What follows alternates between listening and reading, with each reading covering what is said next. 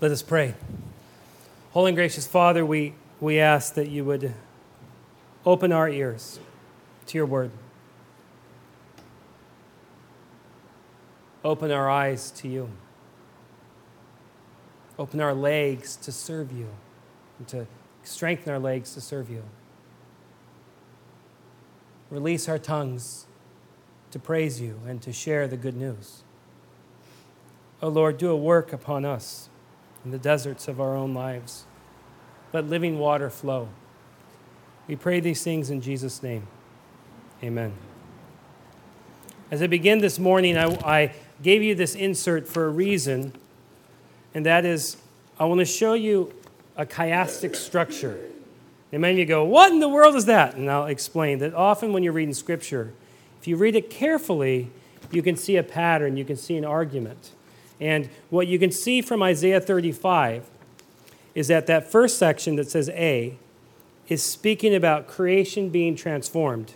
You see, the desert and the parched land will be glad. The wilderness will rejoice and blossom like the crocus. It will burst into bloom. It will rejoice greatly and shout for joy. The glory of Lebanon will be given to the splendor of Carmel and Sharon. They will see the glory of the Lord, the splendor of our God. So that's creation. Now, if you go all the way to the bottom of A, down to the very bottom, the little a, that's also speaking of creation. Water will gush forth in the wilderness and streams in the desert. The burning sand will become a pool, the thirsty ground, bubbling springs. In the haunts where jackals once lay, grass and reeds and papyrus will grow. That's speaking of creation. Next, it speaks of humanity being transformed. Strengthen the feeble hands, Say the knees that give way, say to those with fearful hearts. And then the, the second B down below. Then will the eyes of the blind be opened, the ears of the deaf unstopped. Then the lame, then will the lame leap like a deer, and the mute tongue shout for joy. So you can see that. Creation, then humanity, humanity, creation. But here's the key the very center, that little X there, the very center of this passage, the, the, the point that we must not miss as we're reading it because we miss it, right? You read scripture, I read scripture, go, what in the world is it talking about? Well, this is the one thing it's talking about. You can miss everything, but you better not miss this in this passage the center. Be strong, do not fear, your God will come. He will come with vengeance and divine retribution. He will come to save you. That's the key word. That God is going to come. He's going to come and save you. Now, before I get going on there, because I want to get going, I want to stop for just a second and ask you a question. Do you have weak hands and, a weak knee, and weak knees? Are your heart, is your heart faint within you? When it comes to the Lord and His ways, are your eyes too dim, ears too dull, legs too weak, tongues too slow? Are you in a desert? A wilderness? Wonder where God is at? If so, then today's sermon is for you. Because in our reading from Isaiah, we find the people of Israel in a bad place. Israel was annihilated, its holy temple profaned, the capital destroyed, the people shipped to Babylon. Ver- and then Psalm 137 even describes what it's like, how it felt to be one of God's people during this time. It says, By the waters of Babylon, there we sat down and wept. If I forget you, O Jerusalem, let my right hand forget his skill, let my tongue stick to the roof of my mouth if I do not remember you. O daughter of Babylon, doomed to be destroyed, blessed shall he be who repays you with what you have done to us. And then the most graphic, I think, scripture in all of the Bible. I don't like even reading it, but it shows the despair of what's going on. The people of Israel, so despondent and so much pain, they say, Blessed shall he be who takes your little ones, like you did to us, and dashes them against the rock. Israel was in a bad place. They were in exile, they were in a wilderness of despair. They've been beaten, they've been abused, they've been mocked. And because of that, they are in such a vulnerable and weak spot. Their hearts have given way, and it says their hands are weak and their feet are feeble.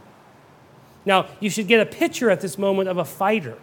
If you think of a fighter who's going to fight, their hands are up. and their knees are flexed and they're ready to move around. But what happens when that fighter gets tired? What happens when the fighter's heart gives way? What happens? And you've seen these commentaries. The hands start dropping, and their knees start giving away, and there's not a lot of fight left. And then it's all over. Well, that's how it was for, for Israel so beaten, so abused, so destroyed, so damaged that there's no fight left. There's no spring in their step. There's no will to strive against those who are pressing them. Now, in truth, we can say that they brought it upon themselves, and it's true. They served foreign gods, their leaders went after um, unholy things. The people worshiped the Baals and Asheroth poles. I mean, they did it upon themselves. But they're hurting. They're in a bad place. They're in a wilderness. Yes, a wilderness of their own doing, but they're still God's people.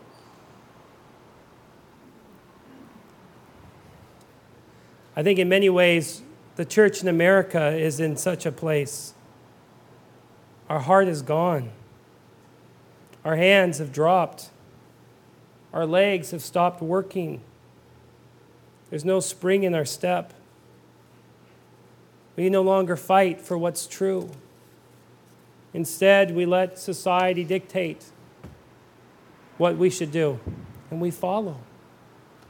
Just going tossed to and fro at the whims of those around us. No fight within us. A young man came into my office this week. He's actually not young, but he looked really young. But he came to my office and, and he, was, he said to me, I was once a believer. He says, Now I'm agnostic. And we started talking about this. We went around and around. This guy was very bright. At first, I thought he was trying to pick a fight. In a little way, he was trying to pick a fight. But, but then I finally asked, Well, what happened? Why don't you believe anymore? And he said, You know, the problem is Christians. And I said, Well, what do you mean? He said, The church is just so weak. The pastors are terrible. Church members don't know anything. He just said, I'm frustrated. It just seems like God's not even working among us. And then he said, because he's from a foreign country, he said, America is a banner, a beacon of, of truth for the whole rest of the world. As America goes, so does the rest of the world when it comes to Christianity. And he said, I fear for what's going to happen in my home country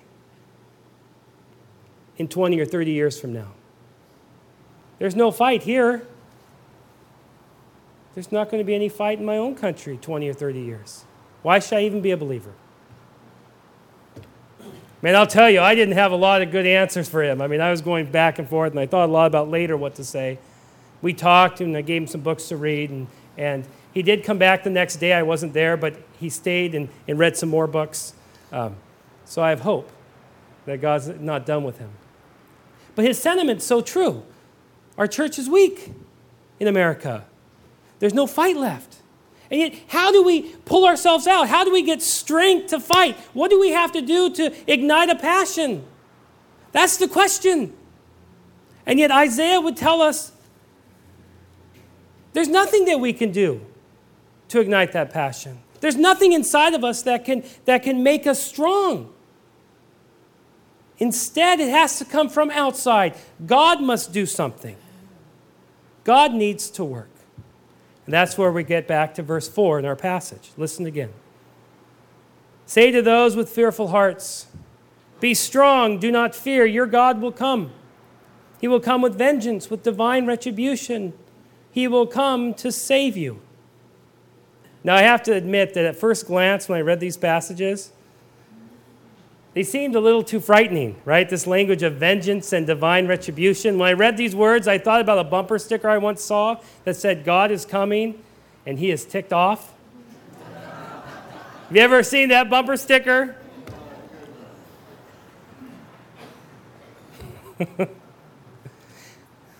but that's not the sense of this passage, I have to tell you. The sense is not that God is coming to, to smash us. No, because God's coming, it says, to save us. The sense isn't that He's coming to judge us.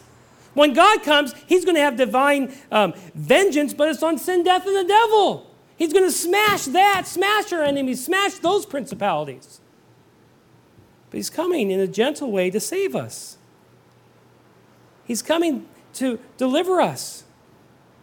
I mean, think about it. If this passage was simply about God's justice, there'd be no hope. How could we gain strength knowing that God's coming to smash us? I mean, my knees would get more weak. I'd probably wet myself. I mean, I'm sorry to say, but it's like. Even more than that, think of how bad of a situation they're in. It's already a desert. They're already called blind and deaf and mute and lame. I mean, if he's coming to, to bring justice, there is zero hope. And the only mercy would be just wipe us out now, Lord. But that's not what he's doing. It says he's coming to save us. Listen again. Say to those with fearful hearts, Be strong, do not fear, your God will come. He will come with vengeance, with divine retribution for, you know, sin, death, and the devil. But he'll come to save you. He'll come to deliver you. He will come to grace you. In fact, that's what this passage is about. It's God's grace that, that comes that causes him to deliver his people from sin, death, and the devil. It's God's grace that can go into a desert that's dry and barren and make a crocus appear and, and bring water to the desert. It's God's grace that can strengthen the weak and brokenhearted. It's God's grace that can heal the blind, the deaf, the lame, and the mute. Because it's things that we can't physically do, but that God can do. That's what Isaiah is speaking about God's grace, God's mercy. But in truth, is he, he's talking really then about Jesus, isn't he? Jesus is the one who came to deliver us. Luke 19. The Son of Man came to seek and save the lost. Or 1 Timothy 1. The saying is sure and worthy of full acceptance that Christ Jesus came into the world to save sinners. Or John 3:16. For God so loved the world that he gave his only begotten son, that whoever believes in him should not perish but have eternal life. And do you remember verse 17? God did not send his son into the world to condemn the world, to judge the world, to bring justice on the world, but to save it. Or Mark 10 The Son of Man came not to be served, but to serve, and to give his life as a ransom for many. That's the grace of God, and that's what Jesus was doing. Jesus enters a barren world to give living water. And of course, the first thing he does in his ministry is to go into the wilderness to be tempted, to do what Adam and Eve couldn't do, but to go into that place and there to begin to redeem it. In fact, it's even more, it's in a wilderness, Samaria, where Jesus offers living water. And yet there's more. Jesus is the light of the world, a light to shine in the darkness. Jesus is the glory of Lebanon. Jesus is the splendor of Carmel. And all this talk about healing the blind, the deaf, the lame, the mute. Well, listen to Jesus' first sermon, Luke 4. The Spirit of the Lord is upon me because he's anointed me to proclaim good news to the poor. He has set me to proclaim liberty to the captives and recovering of sight to the blind, to set at liberty those who are oppressed, to proclaim the year of the Lord's favor. And that's exactly what Jesus did wherever he went. He showed mercy to people. He gave sight to the blind, like blind Bartimaeus. He brought hearing to those who were deaf, like in our gospel reading. He set at liberty people who were oppressed, like the paralyzed man, lowered through the roof. He healed the sick, raised the dead, drove out demons, making them new. God's grace. And remember when John the Baptist, who affirmed that Jesus was the Son of God, and then when he was in prison, John the Baptist got in a very bad place, and he sent his disciples say, is, is he really the one to come? And why do you think he's doubting? He's doubting because what did John the Baptist say? When the Messiah comes, he has an axe. He's going to chop down the tree, right? And suddenly, John's in jail and he's looking at Jesus' ministry and he's going, Where's the axe? Where's the fire? Right? Is this really the one who's to come? And what's Jesus' reply? His reply is, Tell John this that the blind see, deaf hear, the lame walk. Tell him that what is the axe? What is the winnowing fork? It's God's mercy and his, his, his mercy and his love and his grace that will come and fight against sin, death, and the devil. But against us, it's mercy and grace and love and forgiveness. Oh, what an axe to swing that Jesus swings. One that drives away the devil but brings healing to us. Maybe instead we could call it, instead of an axe, a, a scalpel that surgically removes that cancer in us, but puts us, makes us new and healed. And that's where we're all at today, aren't we? As we look around this world, as we see a weak church, as our own knees and our hands are weak.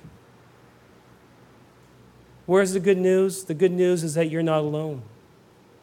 The good news is that people of faith have often found themselves in, in such a position. You're not alone. And yes, we usually bring it upon ourselves, but God is always faithful. The good news is that God comes to deliver his people. And he sent Jesus to deliver us, to save us. And Jesus does the impossible. He forgives your sin. Jesus does the impossible. He raises you from the dead.